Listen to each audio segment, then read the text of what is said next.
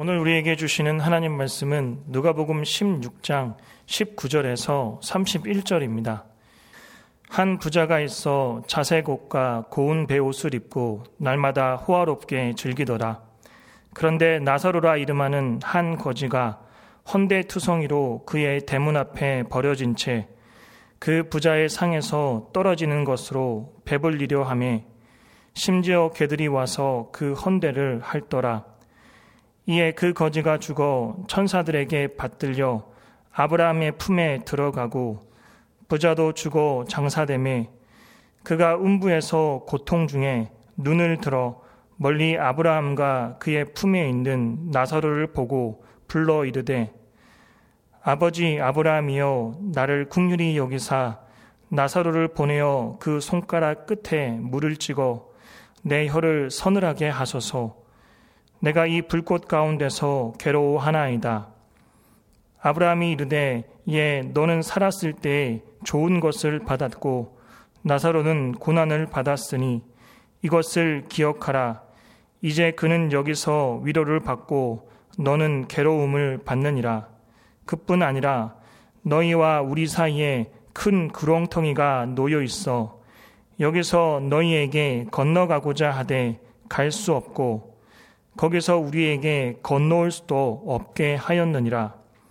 이르되 그러면 아버지여 구하노니 나사로를 내 아버지의 집에 보내소서 내 형제 다섯이 있으니 그들에게 증언하게 하여 그들로 이 고통받는 곳에 오지 않게 하소서.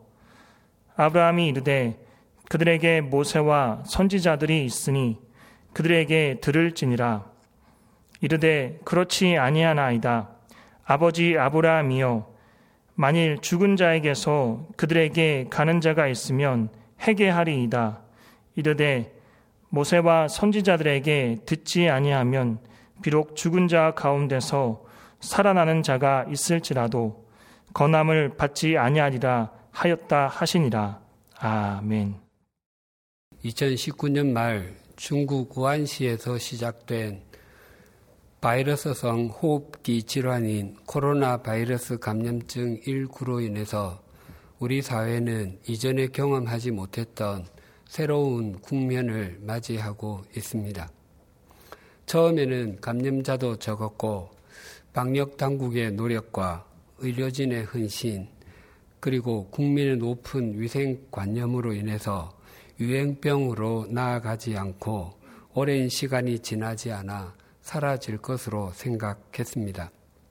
하지만 한 기독교 이단의 집단 감염으로 인해서 지역사회 감염으로 급격하게 퍼지게 되었습니다. 특히 이 질병이 호흡기를 통해서 감염되기 때문에 많은 사람이 함께 모여 예배를 드리는 교회에 큰 영향을 끼치고 있습니다. 그래서 우리 교회가 지난 수요일 수요 성경 공부부터 그날이 주님의 고난을 기념하는 사순절이 시작되는 성회 수요일임에도 불구하고 교회당에서 모이는 예배를 비롯한 성경 공부와 모든 모임을 중지하고 새벽 기도회와 주일 예배를 인터넷으로 드리기로 결정했습니다. 그래서 우리는 오늘 인터넷을 통해서 주일 예배를 드리고 있습니다. 혹시 주일에 예배당에서 드리지 않는 예배가 무효이거나 하나님께 죄를 범하는 것은 아닌가라고 생각하시거나 코로나 바이러스가 유행해도 하나님께서 지켜주실 것을 믿고 모여서 예배를 드려야지 믿음 없는 사람처럼 예배당 문을 닫으면 어떡하느냐고 질문하시는 분이 있으실까봐 말씀드립니다. 예수님께서 산상수훈, 즉, 산 위에서 하나님의 백성이 어떻게 살아야 하는지를 가르쳐 주실 때에 이렇게 말씀하셨습니다. 마태복음 5장 13절에서 16절입니다. 너희는 세상의 소금이니 소금이 만일 그 맛을 잃으면 무엇으로 짜게 하리요? 후에는 아무 쓸데 없어 다만 밖에 버려져 사람에게 밟힐 뿐이니라. 너희는 세상의 빛이라 산 위에 있는 동네가 숨겨지지 못할 것이요.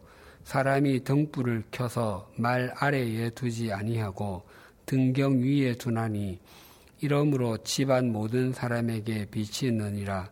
이같이 너희 빛이 사람 앞에 비치게 하여 그들로 너희 착한 행실을 보고 하늘에 계신 너희 아버지께 영광을 돌리게 하라. 예수님께서는 우리에게 너희는 교회 안의 소금이다. 또 너희는 교인들 사이에서 빛이다라고 말씀하지 않으시고 너희는 세상의 소금이다. 너희는 세상의 빛이다 라고 말씀하셨습니다. 그래서 교회인 우리 그리스도인들은 세상 속에서 살아가는 존재들이므로 세상의 일과 무관하지가 않습니다. 그래서 코로나19와 같은 전염성이 강한 바이러스나 전염병이 창궐할 때에는 덜 확산하게 하는 책임과 의무가 우리들에게 있습니다. 또한 구약 성경, 특히 레위기에는 정결에 관한 규정이 여러 곳에 나옵니다. 당시에는 지금과 같이 과학이 발달하지 못했음에도 불구하고 바이러스나 세균에 의한 감염병에 대해서 격리하는 규정을 두었습니다. 그래서 먹을 수 있는 정한 짐승과 먹을 수 없는 부정한 짐승을 구별하여 부정한 짐승을 먹거나 만지면 부정하다고 여겨서 일정 기간 격리했습니다. 또 여인이 출산을 하게 되면 약한 상태가 되어서 다른 또 다른 사람에게 감염원이 될 수 있으므로 부정하다고 판단하여 일정 기간 격리했습니다. 한센병이나 심한 피부병의 경우에는 더더욱 그리하였습니다. 그래서 레위기 15장 31절은 이렇게 증가합니다. 너희는 이와 같이 이스라엘 자손이 그들의 부정에서 떠나게 하여 그들 가운데에 있는 내 성막을 그들이 더럽히고 그들이 부정한 중에서 죽지 않도록 할지니라. 만약 우리가 독감이 걸렸을 때는 주일에 예배당에 나와서 예배를 드리려고 하지 아니하고 스스로 격리하여서 인터넷을 통해서 예배를 드리려고 할 것입니다. 그처럼 코로나19와 같이 누가 감염자인지 알지 못하고 또 계속 확산되고 있는 상황에서 성도님들이 예배당에 모이지 않고 주일, 주일에 실시간으로 중계되는 예배 방송을 통해서 예배에 동참하는 것은 하나님의 말씀을 바르게 적용하는 것입니다. 그리고 대부분의 예배당은 주변의 주택들보다 높기 때문에 그 첨탑 꼭대기에는 피뢰침이 달려 있습니다. 만약 어느 교회에서 예배당을 새로 건축하면서 하나님께서 이 예배당을 지켜주실 것이기 때문에 피뢰침을 달지 않기로 했습니다 라고 결정한다면 믿음이 신실한 교회이고 지혜로운 교회라고 생각하시겠습니까? 아니면 그 반대로 생각하시겠습니까? 예배당을 건축하면서 피뢰침을 당연하게 다는 것은 벼락이 떨어질 때는 높은 건물에서부터 떨어지게 하셨다라는 하나님의 자연 법칙을 믿기 때문입니다. 그래서 첨탑이 있는 예배당을 건축하면서 피뢰침을 달지 않는 것은 믿음이 좋다로 보이지 아니하고 무지하다로 보이는 것입니다. 그래서 코로나19와 같은 감염증이 우리나라에서 경, 위기 경보 중 마지막 단계인 심각에 있고 또 전 세계적으로 확산되어 판데믹, 즉 대유행이 될 수 있는 상황에서 우리나라의 교회들이 주일 예배를 인터넷 중계로 잠시 전환하는 것은 지혜로운 결정이라고 할 수 있습니다. 다만 성도님들께서는 집에서 영상을 통해서 예배를 드리신다고 할지라도 예배당에 오셔서 드리는 예배 때와 동일하게 옷을 입으시고 온 가족이 한 곳에 모여서 경건한 마음으로 임해 주시기 바랍니다. 그러면 영이신 하나님께서 우리의 예배를 받아 주실 뿐만 아니라 예배당에서 예배를 드릴 때와 동일한 은총을 체험하게 되시리라고 확신합니다. 국민 소득이 높고 문명화된 사회일수록 그렇지 못한 사회보다 평균 수명이 깁니다. 경제협력개발기구, 즉 OECD 보건 통계에 따르면 2017년 대한민국 사람의 평균 기대 수명은 82.7세인데 남성 기대 수명은 79.7세이고 여성은 85.5세라고 합니다. 전 세계에서 손에 꼽을 정도로 높습니다. 그래서 100세 인생이 일상 용어가 되었고 마케팅에서도 실버 세대를 붙잡기 위해서 실버 모델을 기용하는 것도 흔한 일이 되었습니다. 또한 예전에는 선교사도 20대, 30대의 청년이 대부분이었지만 지금은 실버 선교사의 비율이 급격하게 늘어나고 있습니다. 그리고 평생 직장, 평생 직업의 개념이 사라졌기 때문에 인생 이모작, 인생 삼모작이라는 말도 자주 회자됩니다. 그 중에 하프타임 사역이 있습니다. 하프타임은 축구와 같은 운동 경기에서 전반전과 후반전 사이에 있는 휴식 시간이기도 하고 작전을 점검해서 후반전을 준비하는 시간이기도 합니다. 그래서 비록 전반전에 점수에서 뒤지고 있다 할지라도 후반전에서 역전을 하자고 다짐을 하기도 합니다. 이 하프타임이 선수들에게 중요한 것은 그 시간에 감독을 만나기 때문입니다. 감독으로부터 전반전의 경기가 어떠했는지를 듣습니다.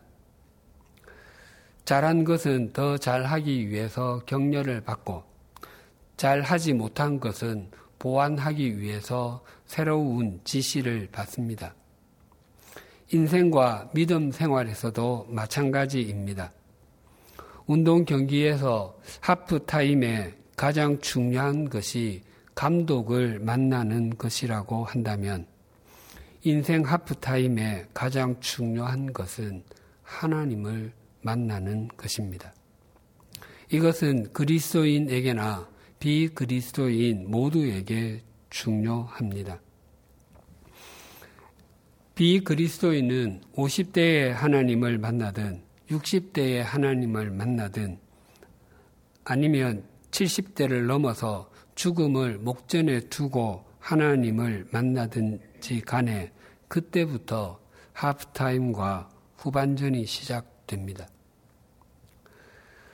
하나님을 만나지 못한 인생은 영적으로 평생 전반전만을 보내다가 생을 마감하게 됩니다. 평생 삶의, 삶의 무게에 짓눌려 살다가 아무런 의미도 찾지 못한 채 난 참 바보처럼 살았군요 라고 노래하며 인생의 마침표를 찍게 됩니다. 그리스도인들에게도 하프타임에 하나님을 만나는 것은 참 중요합니다. 하나님과의 깊은 교제를 통해서 지나온 날들, 즉, 전반전을 잘 돌아보고 앞으로 어떻게 살아가야 하는지, 즉, 후반전을 바르게 점검할 수 있기 때문입니다. 우리가 우리의 인생 후반전을 잘 보내야 하는 것은 모든 사람에게는 연장전이 있기 때문입니다. 그러나 그 연장전은 더 이상 경기하지 않고 바로 평가만 받는 시간이고 더 이상 반전을 할 수 없는 시간입니다. 이 땅에서 전 후반전을 어떻게 보냈느냐에 따라서 연장전이 결정이 됩니다. 이 땅에서 그 누구와 비기, 비교할 수 없을 정도로 많은 재물을 갖고 있었고 수많은 사람이 머리를 숙이는 권력의 자리에 있었다 할지라도 연장전이 비참하면 앞에 화려했던 것은 아무런 의미가 없게 됩니다. 오늘 본문은 두 인생의 전 후반전과 연장전에 대해서 소개합니다. 나사로는 부자의 대문 앞에 사는 거지였습니다. 그는 자기 발로 걸을 수 없는 지체 장애인이었습니다. 그래서 누군가가 그를 그곳에 갖다 버린 것이었습니다. 나사로는 부자가 연 잔치에 참석했던 사람들이 상에서 버린 음식을 먹었습니다. 당시에 식사할 때에 포크와 나이프, 숟가락과 젓가락과 같은 도구를 사용하지 않았기 때문에 사람들은 손으로 음식을 먹었습니다. 또한 휴지가 없었기 때문에 부자들은 손님들을 위해서 식탁 위에다가 빵 덩어리를 올려놓았고 손님들이 그 빵을 떼서 기름기나 음식 찌꺼기를 그 닦은 후에 더러워진 그 빵 조각을 던져주면 나사로는 그것을 주워서 먹고 목숨을 부지했습니다. 간혹 손님이 치킨 한 조각이나 고기 한 점 던져주면 그것을 주워 먹었는지도 모릅니다. 게다가 나사로는 온몸이 상처투성이었는데 개들이 와서 그 상처를 핥을 정도였습니다.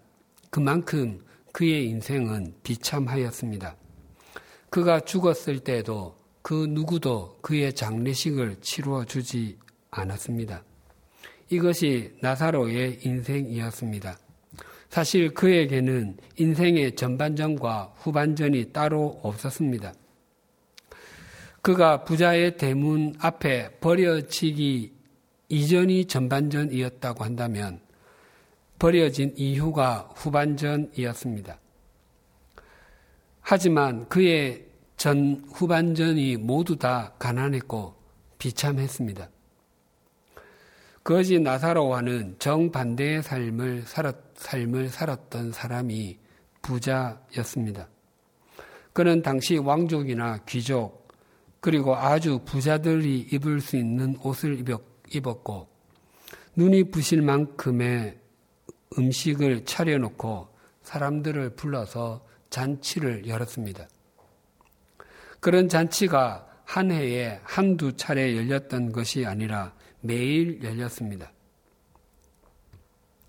그 부자가 그런 옷을 입고 또 그렇게 매일 잔치를 열 정도면 그가 사는 집 또한 넓은 정원이 있는 맨션, 우리말로 고대 광실이었을 것이고 그런 집의 대문도 웅장하였을 것입니다. 이 부자에게도 인생의 전반전과 후반전이 다르지 않았습니다. 그는 전반전에도 부자였고 후반전에도 부자였습니다. 그런데 이 두 사람의 인생 전 후반전이 끝나고 연장전에 들어가게 되었는데 죽음 이후 연장전에서는 살아있을 때와는 전혀 다른 상황이 기다리고 있었습니다. 오늘 본문 22절과 23절이 이렇게 증거합니다. 이에 그 거지가 죽어 천사들에게 받들려 아브라함의 품에 들어가고 부자도 죽어 장사됨에 그가 음부에서 고통 중에 눈을 들어 멀리 아브라함과 그의 품에 있는 나사로를 보고 나사로의 영혼은 천사들의 인도를 받아서 아브라함의 품에 안기게 되었습니다.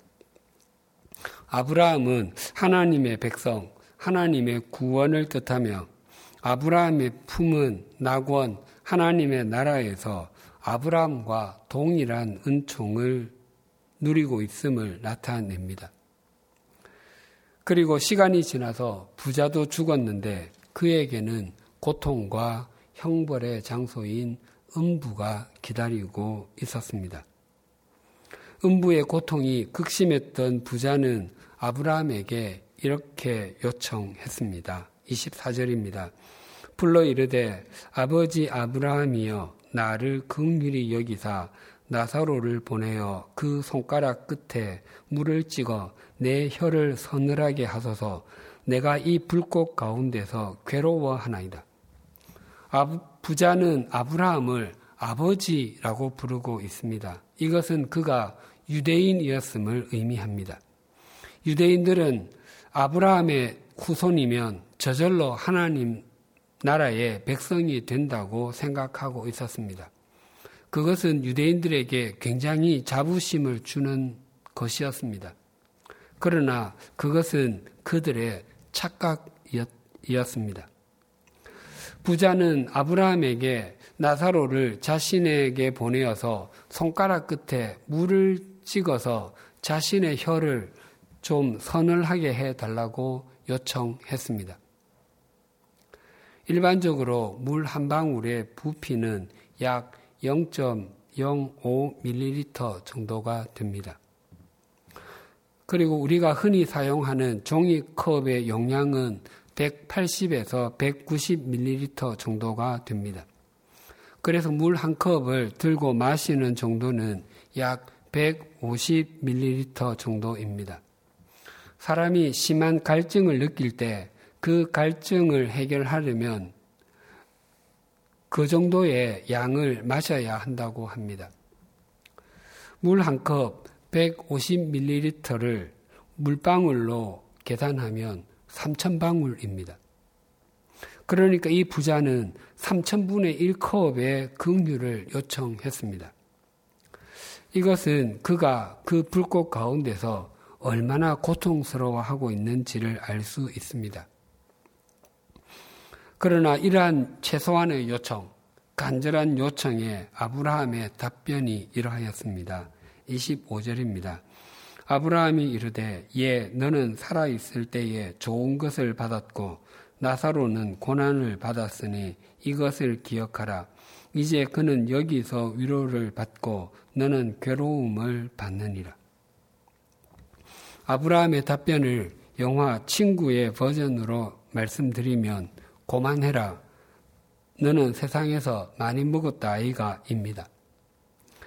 부자는 아브라함을 아버지라고 불렀고 아브라함 역시 부자를 예라고 불렀습니다.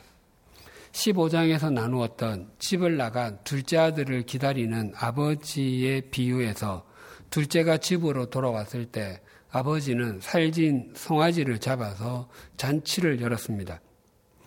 그것을 뒤늦게 한 마다들은 아버지가 자신을 위해서는 아무것도 해주지 않으면서 동생을 위해서는 송아지를 잡았다고 분노를 터뜨렸습니다. 그때 아버지가 이렇게 말했습니다. 누가복음 15장 31절 32절입니다. 아버지가 이르되 예 너는 항상 나와 함께 있으니 내 것이 다 내 것이로되 이 내 동생은 죽었다가 살아났으며 내가 잃었다가 얻었기로 우리가 즐거워하고 기뻐하는 것이 마땅하다 하니라. 아버지가 맏아들을 향해서 부르는 호칭과 아브라함이 부자를 향해서 부르는 호칭이 동일합니다. 둘 다 예인데 그 뜻은 아들아입니다. 이 부자는 매일 잔치를 열었습니다. 유대인들은 지켜야 할 율법들이 있었습니다.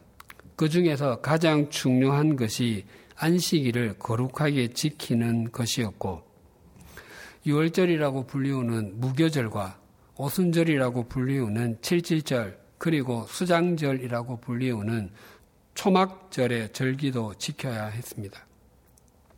그리고 고아와 과부와 객과 같이 극심한 가난에 있는 사람들을 돕는 것은 의무였습니다. 그러나 이 부자는 매일 잔치를 열어서 자신이 즐기, 즐기느라고 하나님에 대한 생각도 없었고 나사로와 같이 가난한 이웃에 대한 배려도 없었습니다. 오직 자신만을 위한 인생이었습니다.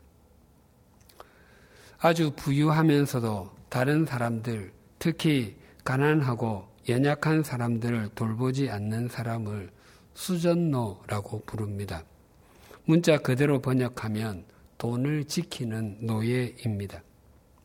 이 수전노를 영어 단어로 하면 M I S E R 마이저라고 합니다. 그리고 고통, 비참을 영어 단어로 M I S E R Y 미저리라고 합니다. 수전노의 영어 단어에 Y자만 더 들어간 것입니다. 이 두 단어는 같은 어원을 가지고 있습니다. 이 부자는 연약한 이웃에 대해서 수전노의 삶을 살다가 이제는 자신이 비참한 지경에 이르게 되었습니다. 지난번에도 말씀드렸지만 이 부자는 단지 재산이 많았기 때문에 음부로 가게 된 것이 아닙니다. 그의 재산이 하나님을 향해, 향한 눈을 멀게 만들었던 것이었습니다. 하나님께 눈먼 인생은 이웃도 외면하기 때문에 그런 결과를 맞이한 것이었습니다. 우리의 인생에는 크고 작은 일들과 성공과 실패가 공존하고 있습니다. 가장 바람직한 인생을 사는 것은 인생의 전반전과 후반전에서 모두 다 승리하는 것입니다. 그러나 만약 전반전이나 후반전 중에서 한쪽에서밖에 승리할 수 없다면 전반전에 이기고 후반전에 지는 것보다 전반전에 지고 후반전에 이기는 것이 훨씬 낫습니다. 마땅히 그리해야 합니다. 왜냐하면 후반전의 승리가 연장전의 승리, 영원한 승리를 가져다 주기 때문에 그렇습니다. 이스라엘의 초대 왕이었던 사울은 그 누구보다도 화려한 전반전을 보내었습니다. 그는 당시 이스라엘의 그 어떤 사람보다도 뛰어난 외모를 갖고 있었습니다. 게다가 그에게는 성실함도 있었고 겸손함도 있었습니다. 사무엘 선지자가 그를 왕으로 세우려고 할 때에 그는 침짝 사이에 숨어 있을 정도였습니다. 그러나 그는 왕이 되고 나서부터 즉 그의 인생 후반전은 변질되기 시작했습니다. 전쟁이 하나님께 속해 있음에도 불구하고 모두 그는 자신의 전쟁으로 만들어 버림으로 하나님을 신뢰하기보다 용병을 모으기에 급급했습니다. 그는 늘 하나님의 말씀에 순종하기보다 자기 생각을 더 의지했고 하나님의 눈을 의식하기보다 사람 백성들의 눈치만 보다가 몰락의 길을 걷고 말았습니다. 심지어 신접한 여인을 찾아가서 죽은 사무엘의 영혼을 초혼해 달라는 지경에까지 이르게 되었습니다. 사울왕의 인생 후반전의 패배는 영원한 패배가 되었습니다. 사도 바울의 동력자 중에 데마라는 사람이 있었습니다. 그는 사도 바울이 로마의 감옥에 갇혀 있을 때 의사였던 누가와 함께 옥바라지를 했습니다. 그래서 옥중 서신인 빌레, 골로세서와 빌레몬서에 그의 이름이 등장합니다. 인류 역사상 예수 그리스도를 제외하고 가장 큰 영향력을 미친 하나님의 사람인 사도 바울과 함께 사역하는 것은 아무나 누릴 수 있는 것이 아니었습니다. 그 은총을 대마가 받았습니다. 그런데 그의 그는 훌륭한 전반전을 보내었습니다. 그런데 그의 후반전은 그렇지가 못했습니다. 성경은 그가 바울의 옥바라지를 하며 사역한 지 약 6년 후가 6년이 지난 후의 모습을 다시 그리고 있습니다. 그 사이에 무슨 일이 있었는지 아무것도 전하지 않습니다. 그의 마지막 모습을 성경은 이렇게 증언합니다. 디모데후서 4장 10절 상반 절이 이렇게 증가합니다. 대만은 이 세상을 사랑하여 나를 버리고 데살로니가로 갔고 이 세상을 좀 더 풀어서 설명하면 현재의 시대, 현실 세상입니다. 대만은 이 세상에서의 자신의 인생 후반전을 스스로 꾸려가고서도 충분히 승리할 수 있을 것이라고 착각했던 것이었습니다. 하지만 그는 인생 후반전에서 마지막 숨을 내어 쉰 후에는 연장전이 기다리고 있다는 사실을 망각했습니다. 사람은 누구나 마지막으로 기억이 됩니다. 그래서 대만은 변절한 그리스도인의 샘플로 남아 있습니다. 이들과는 반대가 되는 사람들, 후반전을 잘 보내어서 인생 전체를 승리한 사람들도 있습니다. 나오미와 룻은 비참한 전반전을 보냈습니다. 나오미는 남편과 두 아들, 그리고 재산을 잃은 과부였고, 룻도 남편을 잃은 과부에다가 이방인이었습니다. 그러나 인생 하프타임에 나오미는 하나님을 깊이 만났고 룻은 시어머니를 통해서 하나님을 만났습니다. 그래서 나오미와 나오미는 룻과 보아스를 통해서 자식을 얻었고 룻은 다윗의 증조모와 예수님의 조상이 되었습니다. 그래서 그들의 후반전과 연장전은 참 아름답게 빛이 났습니다. 성경에서 가장 아름답고 의미 있는 후반전을 보낸 사람이 사도 바울입니다. 그의 인생 전반전은 예수 그리스도와는 전혀 상관이 없는 율법주의자의 삶이었습니다. 그런 그가 하프타임에 영원한 감독이신 부활하신 주님을 만났습니다. 그의 후반전이 얼마나 가치가 있었는지 전반전의 실수를 다 메우고도 남았습니다. 그래서 그는 전 세계의 그리스도인들이 가장 존경하는 신앙의 위인으로 2000년이 지난 지금도 기억되고 있습니다. 서두에서 하프타임에 대해 말씀드렸습니다. 이 사역을 시작한 사람은 밥 버포드라는 분입니다. 이분은 미국 달라스에서 아주 성공한 케이블 TV 회사의 회장이었습니다. 그는 소년 가장으로 30여 년 동안 쉴 새 없이 일하며 사회적으로 성공하였습니다. 이분이 하프타임을 시작하게 된 계기가 이러하였습니다. 그에게 로스라는 외아들이 있었는데 대학을 졸업하고 투자금융회사에 취직하여 1986년 첫 해에 연봉으로 15만 불을 받았고 다음 해에는 50만 불을 받기로 되어 있었습니다.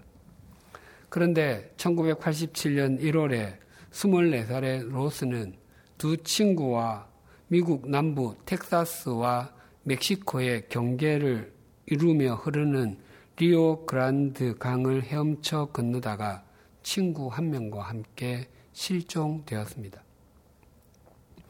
아버지 버포드 씨는 바로 리오 그란드 계곡으로 날아가서 헬리콥터와 배, 구조견 등 자신이 돈으로 살 수 있는 것은 총동원해서 아들을 찾았습니다.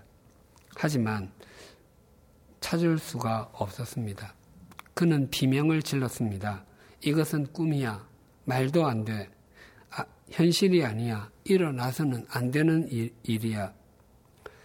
그렇게 절규하면서도 이렇게 그는 기도를 드렸습니다. 사랑하는 하나님, 이 힘든 시기를 잘 견뎌낼 은혜를 주십시오.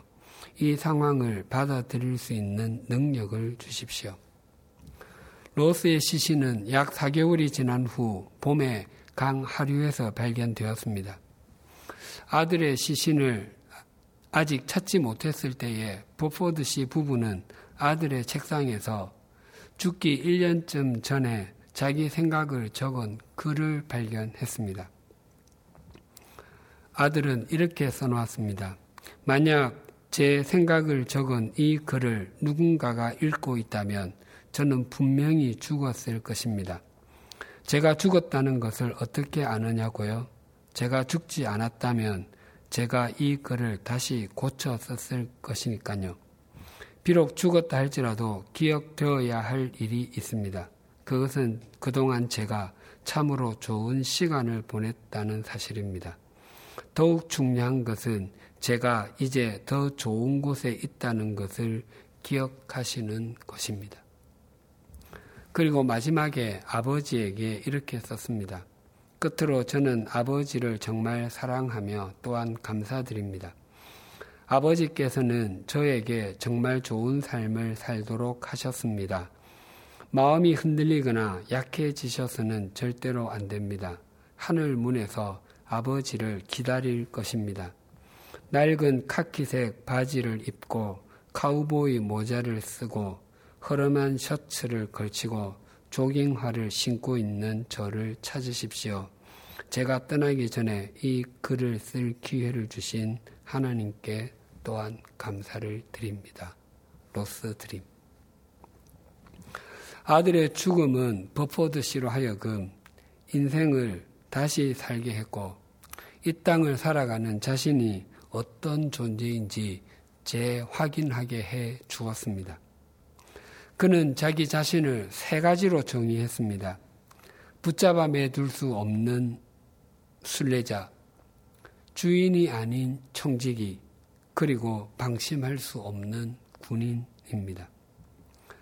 그리고 그는 죽은 아들을 향해서 이렇게 말했습니다. 로스야, 당분간 잘 있어. 오늘은 주님의 고난을 묵상하며 부활을 기리는 사순절 첫째 주일입니다.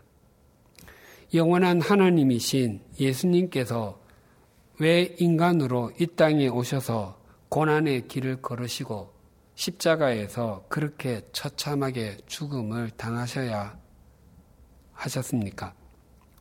바로 우리 인생의 후반전을 의미있게 만들어 주시고 우리의 연장전을 영원히 승리하도록 만들어 주시기 위함입니다. 십자가의 방법 외에는 다른 길이 없기 때문에 그 길을 가신 것입니다. 예수 그리스도가 없이도 인생을 의미 있게, 의미 있고 바르게 살아가실 자신이 있으신가요? 예수 그리스도가 없이도 죽음 이후에 자신을 책임지실 수 있으신가요? 없으시다면 예수 그리스도를 우리 삶의 주님으로 영원한 감독으로 인정하셔야 합니다. 그때에 주님은 우리의 힘이 되십니다. 부자가 말한 나를 긍휼히 여겨 주십시오라는 고백은 음부에서 고통 중에 해야 하는 말이 아니라 우리가 매일 이 땅에서 고백해야 하는 말입니다. 이 고백을 진심으로 드리는 사람만이 고난을 넘어 우리 인생의 후반전과 연장전을 책임져 주시는 주님으로 인해서 눈부신 부활을 맛보게 되실 것입니다. 기도드리시겠습니다.